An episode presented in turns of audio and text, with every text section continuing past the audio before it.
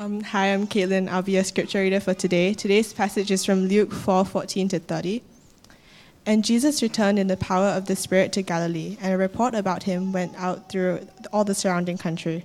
And he taught in their synagogues, being glorified by all. And he came to Nazareth, where he had been brought up. And as was his custom, he went to the synagogue on the Sabbath day, and he stood up to read. And the scroll of the prophet Isaiah was given to him. He unrolled the scroll and found the place where it was written. The Spirit of the Lord is upon me, because he has anointed me to proclaim good news to the poor.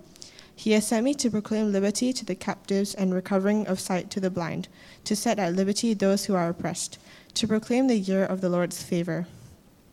And he rolled up the scroll and gave it back to the attendant and sat down. And the eyes of all in the synagogue were fixed on him. And he began to say to them, Today this scripture has been fulfilled in your hearing. And all spoke well of him and marveled at the gracious words that were coming from his mouth. And they said, Is not this Joseph's son? And he said to them, Doubtless you will quote, me, quote to me this proverb Physician, heal yourself. What we have heard you did at Capernaum, do here in your hometown as well. And he said, Truly I say to you, no prophet is acceptable in his hometown. But in truth, I tell you, there were many widows in Israel in the days of Elijah when the heavens were shut up three years and six months, and a great famine came over all the land. And Elijah was sent to none of them, but only to Zarephath, in the land of Sidon, to a woman who was a widow. And there were many lepers in Israel in the time of the prophet Elisha, and none of them were cleansed, but only Naaman the Syrian. When they heard these things, all in the synagogue were filled with wrath. And they rose up and drove him out of the town, and brought him to the brow of the hill on which their town was built, so that they could throw him down the cliff. But passing through their midst, he went away. This is the word of the Lord. Thank you, Caitlin, for reading God's word so well for us this morning, and thank you, Sam, for leading us in this time of worship. I do see a few new faces, and for those of you who are new to the church, my name is Joel. I'm the associate pastor serving here at One Covenant Church. And if I ever had the chance to meet you, I would love to have a chat with you after the service. And we're starting a new sermon series today in Luke's Gospel. And we'll be looking at Luke's Gospel from chapter 4, verse 14, all the way to the end of chapter 6. And this will take us all the way to March. And as we hear from God this morning, let us ask for His help to understand His word. Let's pray. Heavenly Father, we come before you. We rejoice in the fact that we are gathered here as your people to worship you with the heavenly, fo- with the heavenly host and with the saints that have gone before us. Father, we recognize that you alone are deserving of our worship, that you alone are deserving of our praises, and that you have saved us from the darkness and you have brought us into the light. And Father, as we hear from you this morning, would you help us to see that these are words of life, that these are life giving words for our souls. And Father, I pray that you'll take these words plant them deep into our hearts so that we may grow in our love for you. And Father, would you give me the words to speak as well so that I may be faithful in all that you've given to us? So we pray all of this in Jesus' name. Amen. So, friends, we, as I mentioned, we begin a new sermon series this morning, and we are coming back to the Gospel of Luke, and we are continuing where we left off last year. We ended with the temptation of Jesus Christ in the wilderness, where he overcame temptations by the devil. And for this series, we'll be focusing on the beginning of Jesus' earthly ministry, and specifically, we are pivoting to his ministry in Galilee. Now, Galilee was a region in the northern part of ancient Israel. It was known for its diverse population. You had Jews, you had Gentiles, you had Samaritans who were living there. And for this reason, Galilee was a melting pot of various cultures. And this comes up in Jesus' interactions with different people. Now, with regards to Jesus' ministry in Galilee, the focus is on him as a preacher, as a healer, and as a prophet, as a preacher, Jesus came to preach good news. As a healer, Jesus came to heal the afflicted, both physically and spiritually. And as a prophet, Jesus came to call people to repentance and belief. And though we will see, Jesus himself was rejected like the prophets of old.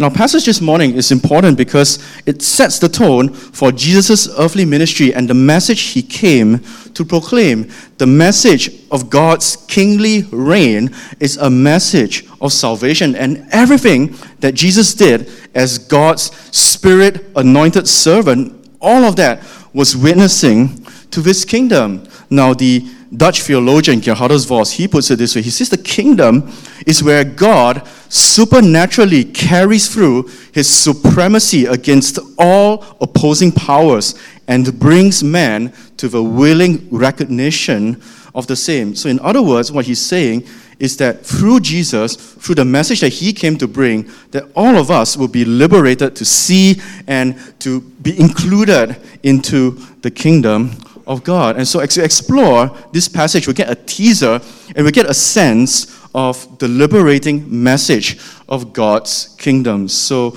let's look at this passage, and we'll do so in three parts the demonstration of the kingdom, the proclamation of the kingdom, and the response to the kingdom. So, if your Bibles, turn there with me to Luke chapter 4, and we'll begin with verses 14 to 15. This is what the word says.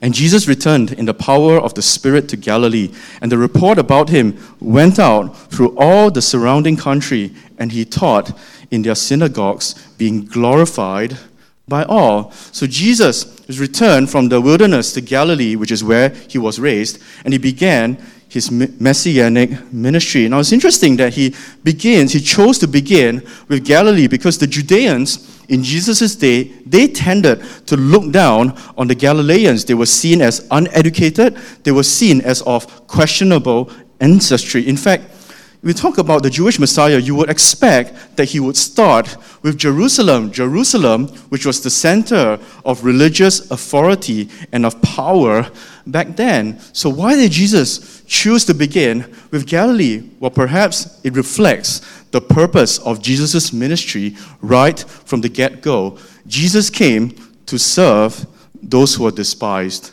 Jesus came to serve those who are marginalized.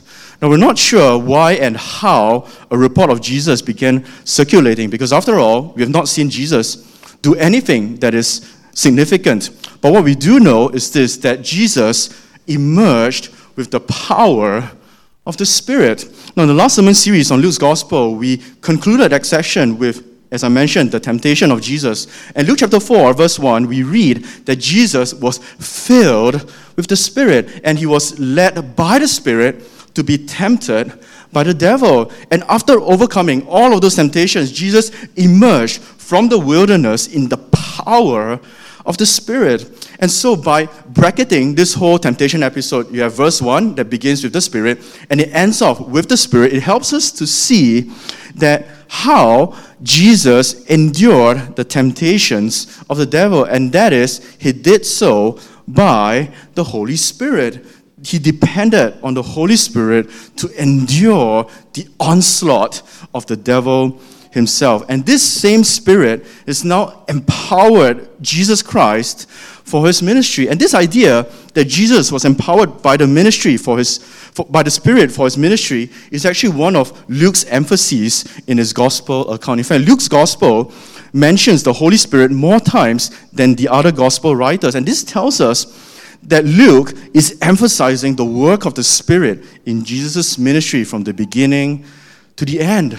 And it's fascinating to see how well received Jesus was at the onset of his ministry. Jesus was glorified by all, which means that people were actually impressed with what Jesus was saying, with what Jesus was doing, and they were praising him for all that he was doing. And how do we account for all of this, for this phenomenon? Was because his ministry was empowered by the Holy Spirit, and his words and his works were witnessing to the kingdom of God. So, what Jesus was doing was nothing less than demonstrating the power of the kingdom of God. It's through the works of Christ, Jesus Christ, who's been filled with the Holy Spirit, that the powers of darkness are being pushed back by the powers of God's kingdom. And we see something similar in Matthew chapter 12, verse 28, when Jesus spoke in the context of casting out demons, where he says, But if it is by the Spirit of God, that I cast out demons, then the kingdom of God has come upon you. And this is what we find throughout Jesus' earthly ministry that the power and the presence of the Holy Spirit demonstrate that God's kingdom is here. And this continues in the book of Acts, which was also written by Luke. And the believers, you know, after Jesus ascended into the right hand of the Father, he, they were described as being filled with the Holy Spirit. And because they were filled by the Holy Spirit, all that they did, all that they proclaimed, all of those things witnessed to the expanding kingdom of God. And friends, we need to recognize that God's kingdom is seen only through the mighty power of the Holy Spirit. And as believers, when we're united to Christ, who was himself empowered by the Spirit, we ourselves will be empowered by the Holy Spirit as well. The reality of God's kingdom is seen through the Spirit who works mightily in all of us. And this is important to emphasize because of a common misperception. And it's this idea that, you know, a church like ours, you know, that preaches doctrine, a church that pre- preaches in an expository manner, that we focus on, you know, the rational understanding, the intelligent understanding of the word. And a church like ours actually has very little room for the Holy Spirit. And friends, I want to say that that is not true. That is so far from the truth. In fact, we need to recognize that the place, the important place of the Holy Spirit, because without the Spirit, there will be no proper understanding of God's spiritual word. word. Without the Spirit, we will not see lives being transformed from the inside out. And without the Spirit, we will not have the courage to do the things that we are called to do, and especially in the face of opposition. The only way we can do all of these things is through the empowering work of the Holy Spirit. Now, to be sure, we need to be careful with unbalanced views of the Holy Spirit, and we will find ourselves, you know, saying things about the Holy Spirit that He doesn't do, or saying things about the Holy Spirit that He doesn't say. And so we need to be careful of all of that. But nevertheless, we should be careful to not neglect or to downplay the Holy Spirit in our lives. The Holy Spirit is the third person of the Trinity, and the Holy Spirit is dwelling in all of us. The Holy Spirit leads us and He empowers us to be faithful to God. You know, one of the vows that we take in the church is this you know, do you rely humbly upon the grace of the Holy Spirit? And that is what is in view here. The the humble reliance upon the grace of the Holy Spirit and is true depending upon the Spirit that we are able to remain faithful to God and to do the things that will witness to the kingdom of God Himself. And really, it's by depending upon the grace of the Spirit that we show the world what an awesome king we belong to. We show the world that we are citizens of the kingdom of God. And this is what need, we need to recognize with the demonstration of the kingdom. Now, with this demonstration comes proclamation. And so that's our second point. Now, as the story continues in Luke's gospel, we are told in verse 16 that Jesus returned to the place where he was raised, and that is Nazareth. And Jesus went to the synagogue on the Sabbath day, which is what any faithful Jewish man would do. And by divine providence, Jesus was given the privilege to read and to speak at the synagogue. Now, Jesus, given this privilege, he had the freedom to pick any of the prophetic passage to read, and Jesus decided to pick Isaiah 61 as his passage. And this is what he said, in, and picking up from Isaiah 61, verses 1 to 2, this is what he says The Spirit of the Lord is upon me because he has anointed me to proclaim good news to the poor. He has sent me to proclaim liberty to the captives and recovering of sight to the blind, to set at liberty those who are oppressed, to proclaim the year of the Lord's favor. As I mentioned, this quotation is largely from Isaiah 61, which is a prophecy on the year of the Lord's favor, that the messenger, the Messiah himself, has been anointed with the Spirit of the Lord, and he has come to bring good news to the poor and the lowly. Now, we've seen this language of the year of the Lord's favor before, and it's a reference to Leviticus chapter 25, which talks about the year of the Jubilee. Now, you may remember from our sermon series on Leviticus, which was not too long ago, and we saw that Jubilee was part of this larger work rest pattern that God instituted for the nation Israel. And so the Israelites, they were called to rest on one day of the week, on the Sabbath. And they were called to rest on the seventh year of a seven year cycle. But at the same time, the Israelites were called to celebrate a year of Jubilee. And that entire year of Jubilee, that whole year was to be regarded as holy. And when Israel came to the Jubilee year, which you, as you might remember, you know, Israel never observed the year of Jubilee. But what they were supposed to do was to remove all debts and they were to return people to their property. So, in other words, it has to do with the idea of liberation, the liberation of people. Now, in Isaiah's prophecy, in Isaiah 61, the theme of Jubilee is picked up with the release of the Israelites from Babylonian captivity. But when Jesus quotes this prophecy, he's not talking about the return of Israel from captivity, which happened, you know, about 500 years before he was born, but rather, Jesus is speaking of a new liberation. Jesus is speaking of a new release. God's people will be restored and they'll return to the place of God's rule, and it will be God's eternal rule. That a Messiah is coming to bring about this release from captivity so that his people will no longer be captive. And this is what Luke is tapping on when he speaks about the year of the Lord's favor. But what does this have to do with Jesus? What does all of these have to do with Jesus? Well, look at verse 21 with me. He says this And he began to say to them, Today the scripture has been fulfilled in your hearing. So Jesus, as he stands before the crowd, basically tells them that he is the fulfillment of Isaiah's prophecy, that Jesus is the long awaited herald who is here to proclaim the message of freedom. He is here to set captives free from poverty and from oppression. Now, when Jesus mentions poverty and oppression, he's not just talking about them, defining them in material or economic terms, but rather there's a deeper spiritual reality. You see, in the original Greek, the word translated as liberty in verse 18 is the word aphesis, and in Luke's gospel, aphesis refers to the forgiveness of sins. And this means that Jesus came specifically to proclaim the forgiveness of sins, and that is the main thrust, thrust of his ministry. It's to call people to repentance, it's to call people to believe in the redemptive message of the gospel. Now, the people, as they are hearing all of this, they are obviously captured by what he said.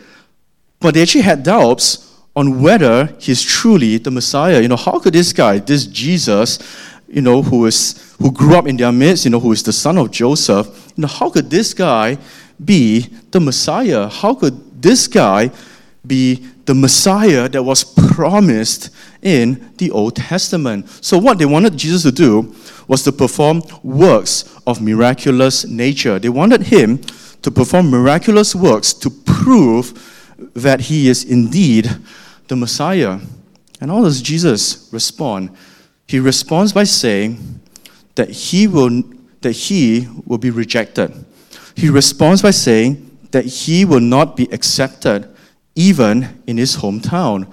And this rejection replicates a pattern that we find in the Old Testament, which is the rejection of God's prophet by God's people. And to illustrate his point, Jesus appeals to two examples from the Old Testament. You have the first example, which is the sending of the prophet Elijah to the widow Zarephath, and you find this recorded in 1 Kings chapter 17, that there was a drought and there was a famine that struck all of Israel, and you had all of these widows who were needy. And yet God sent Elijah to Zarephath, who was living in Sidon, not in Israel, and she was a Gentile. And it was her boy that was raised from the dead. So God chose to reach out and to help this Gentile woman and not the Israelites. And the second example is the prophet, prophet Elisha's healing of Naaman the Syrian, who was also a Gentile. And you find this in 2 Kings chapter 5. You see, there were many other lepers in Israel, and yet Naaman was the only leper who was healed. Now, Jesus gave us both of these examples, and he shows us that God sent help to Gentiles instead of his covenant people, Israel. And this is significant because both of these instances in 1 Kings and 2 Kings, both of these occurred in Israel's history where they were marked by disobedience. And because of their disobedience, mercy was not extended to them, it was extended to the Gentiles. And the same thing was happening in Jesus' day. And we'll actually see this in the rest of Luke's gospel that it was the rejection of the Jews that led to the extension of grace to the Gentiles. And what's the message that Jesus is getting across here was simply this those who have the greatest privilege, these people are often the ones who reject the message of God's salvation. And by contrast, the people that we think are beyond salvation, are beyond the pale of salvation, these are the people who would repent and actually believe. And friends, don't we see this in a sense, play out even in our own day. There are those who grew up in church, there are those who grew up in Christian households, and they actually root their confidence in that reality that, oh, I know that I'm saved because I grew up in church. Oh, I know that I'm saved because I grew up in a Christian household. So they place their confidence in all of these things. They place their confidence in the ministries that they serve in. So instead of placing their faith in Jesus Christ Himself, what they have done is that they have trusted in their commitment to all of those church activities, to all of those privileges. In other words, they have trusted in their own works rather than the work of Jesus Christ. On the other hand, you know, we do see people, unlikely people who come to the faith. These are people that we don't expect to come to the faith. And perhaps this is your own experience as well that you had this incredible experience and your life turned away in a very big way. And actually, one such person who had this experience was C.S. Lewis. And some of you would probably be familiar with C.S. Lewis. Now, Lewis was interesting because he was baptized in the Church of England, but at some point, he actually converted to atheism in his adolescent year. And so he was kind of a staunch atheist for, for a good part of his life and actually believed in his atheism that life was grim. He believed that life was meaningless. And in some ways, that is kind of the rational conclusion that he reached with regards to his atheism. But through the influences of various writers like J.R.R. Tolkien, who wrote The Lord of the Rings, and people like G.K. Chesterton, Lewis found it difficult, increasingly difficult, to disagree with the arguments that they gave. And these were arguments against naturalism, which means that all that exists is the natural, the material. And they were arguments against that and arguments for the transcendent, which means that there is a transcendent reality beyond the material and the physical. And when Lewis, when he finally converted to theism in 1929, he called himself the most dejected and reluctant convert in all of England. And a couple of years later, it's very interesting, he converted to Christianity, and the experience goes like this. He was his brother was riding a motorbike and he was in the sidecar next to his brother's motorbike. So he was like, hmm, okay, you know, like moving. And then at the end of the ride, he decided to trust in Jesus Christ. So maybe it's not so bad to be in a motorbike or to go on a motorbike ride. But I think what it does is that it actually reflects something about the Christian faith. The Christian faith is not about all of these things that you have, but actually it's about trusting in Jesus Christ. And for Lewis, you know, he had all of this atheism that he was struggling with, that he was wrestling with, but at the end of the day, what it comes down to is whether he trusted in Jesus Christ, or whether he believed in the message of the gospel. And because of that, Lewis himself, he became one of the most influential writers, Christian writers of the 20th century. And it was through trusting in Jesus Christ that Lewis himself experienced the life transforming and the liberating power of the gospel. And this is the same for us as well. The same message that's proclaimed to all of us, whether we believe in the simple message of the gospel, whether we trust in Jesus Christ and not our own works. And this is the message that Jesus came to proclaim. And we would do well, we would do very well to embrace that message. Now, finally, how did the crowd respond to what Jesus preached? Well, this is our final point. Let's look at verse 28 together. When they heard these things, all in the synagogue were filled with wrath. So Luke tells us that the people were angry.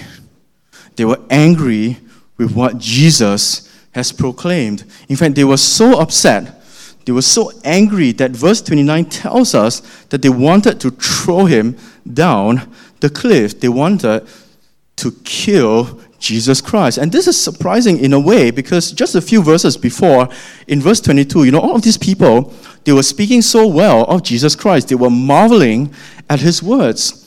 And yet, when they heard something that offended their sensibilities, what happened was that all hell broke loose and the people turned into a lynching mob. You know, Jesus said that he will be rejected in his hometown.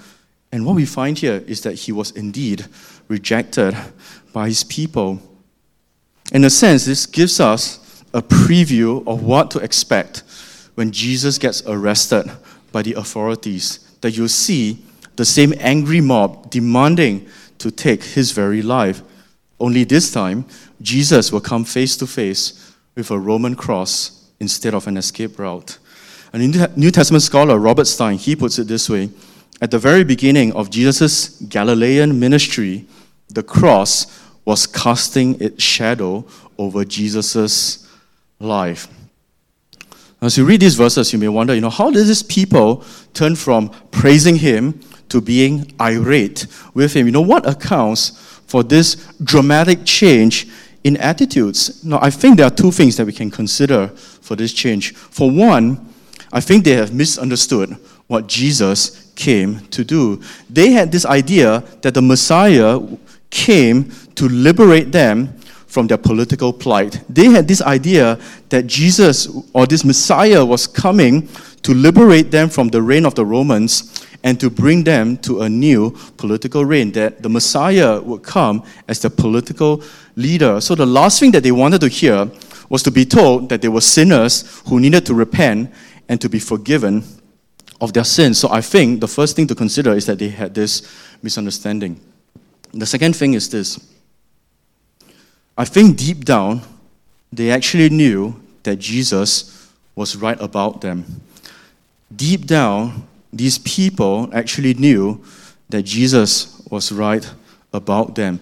You see, these people came to the synagogue and they were expecting to hear good news from Jesus Christ. Instead, what they heard, what they heard with their own ears, is that Jesus was exposing them as sinners. You know, they had this idea that they were good people, you know, by coming to the synagogue and by following, by abiding by the laws of their religion. And so when Jesus came and he got to the heart of the matter that they were actually sinners, the people responded with anger.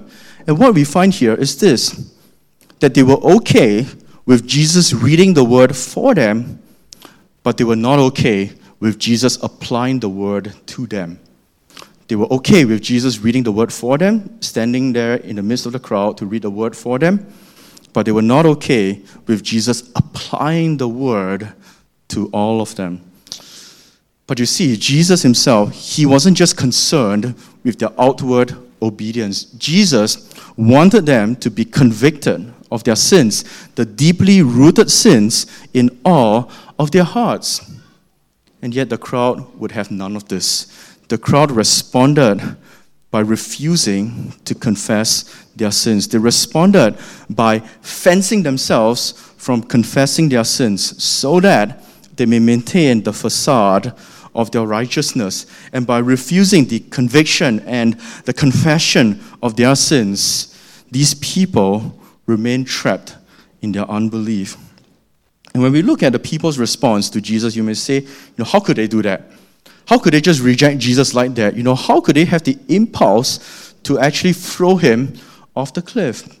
But friends, we need to recognize that the reality is that we are just like them. That in our natural states, in our natural selves, all of us are just like them. That we are actually self righteous. You know, the social psychologist Jonathan Haidt, who is also an atheist, he says in his book, The Righteous Mind, that self righteousness is the normal human condition. Self righteousness is the normal human condition. And this self righteousness is not about thinking whether we are right, which is not wrong, if you get what I'm saying. The fact that we think whether we are wondering whether we're right or wrong, that is not bad in and of itself, but it's actually the attitude that underlies all of it. It's about condescending, it's about looking down on other people with different morals and values from all of us, rather than proclaiming the truth with humility and winsomeness, rather than speaking the truth in love. And so what happens is that we become defensive, right? You know, someone disagrees with me, I'm like, oh, okay, I get all defensive. Now I'm going to tell you why I'm right and you are wrong, and I'm going to destroy, you know, your arguments. And we have that attitude sometimes that we become all defensive and we just want to destroy our opponents, or we make all of this snide and sarcastic remarks at other people, people who would dare say or imply that we are wrong. And friends, that is the thing that's being addressed here. That is the self righteousness. That is the pride that all of us have in our natural state. And we find this with the Jewish mob. And the reality is this you may not want Jesus dead. You may not want Jesus physically dead. But if Jesus comes to you and if it's meddling in your heart, if he's showing you your sin and you reject his conviction, then perhaps you're no different from those people. And perhaps you're no different from the crowd that wanted Jesus dead. But, friends, if we recognize that salvation is truly by grace and grace alone, that God has no regard for your morality when it comes to saving you, then there's no place for us to be arrogant there is no place for all of us to be snobbish. There's only room for us to come to the end of ourselves and to recognize that our only contribution to salvation is the sin that made it necessary. It's not just about confessing in a general way because that is the easy thing to do. You know, it's so easy for us to say, I'm a sinner and I sin all the time. I just keep it in those vague and generic terms. It's easy to do that, but it's much more difficult to confess your specific sins. In fact, the Westminster Confession of Faith, one of the documents that we subscribe to, talks about repenting of our particular sins, particularly. And this means that we admit that all of these things in our lives that have gone hor- horribly wrong because of what we have done, we need to admit those are actual wrongs that we have done. And that can be very difficult for many of us, especially when we feel the shame that comes with confessing our sins. You know, friends, we need to recognize the wonder of all of this, and that is that confession leads us to liberation. Confession leads us to true liberation. You see, when we confess our sins, rather than allowing ourselves to be bogged down, to be weighed down by guilt and shame itself, when we confess them, it actually frees us to find forgiveness with God. It frees us to seek forgiveness with those we have sinned against. And what it does is that it removes, it actually removes fear in our lives. It removes the burden of unhealthy fear. It restores our relationship with God Himself, and it restores our relationship with the people that we have sinned against. And that is the freeing thing about confession. And once we come here, then we can sense, then we can begin to sense the reality of God's grace. We can sense, uh, we can have this fresh sense of God's renewing grace in all of our lives. And friends, that is how we can experience true liberty. That is how we can experience liberation, and that is found only in the message of God's kingdom. And friends, all of us, whether Christians or not Christian, all of us, we need to be aligned, or for some of us, we need to be realigned to the message of God's kingdom. And the question is how? How do we go about doing all of that? And we can do that by embracing the message that Jesus came to preach, the message that is about the forgiveness of sins to needy sinners just like you and me. And see, if we think that we are self sufficient, if we think that we are self sufficient and there is nothing in us that's actually needy, then perhaps we're still some ways off from the kingdom of God. And yet, Jesus calls us to recognize our neediness. He calls us to acknowledge our neediness. We need to recognize that we are spiritually poor. We need to see that we need to see our poverty before Him, that there is nothing that we can truly offer to God Himself. And in fact, none of us have the ability to even begin to save ourselves. And the only thing that saved us or can save us is the free generosity that God has lavished upon us. It's the free gift of God in Jesus Christ that came to us at the greatest cost to Himself, that He gave up His life so that we may have a place in God's glorious kingdom. And so, as we come to a close, you know, how would you respond to this good news? Would you reject it or would you embrace it with your whole heart? Do you see yourself as poor and needy before God Himself? And do you believe in the liberating message of God's kingdom? Amen. Let's pray. Father, we thank you for the life that you have given to us in Jesus Christ. Father, we thank you that you gave us the breath of life so that we may live for you. And Father, would you fill all of us with the Holy Spirit so that we may have the strength to put our sins to death? Father, would you remind us that we are poor and needy so that we may turn to you in humble dependence. Father, would you give us the strength to sustain us in all of the trials and temptations that we face? Father, would you establish our hearts in peace and joy? And Father, would you help us to live as people who are empowered by your Spirit so that your kingdom may be seen in the fullness of His glory? And so hear us pray, oh Father, as we pray all of us in Jesus' name. Amen.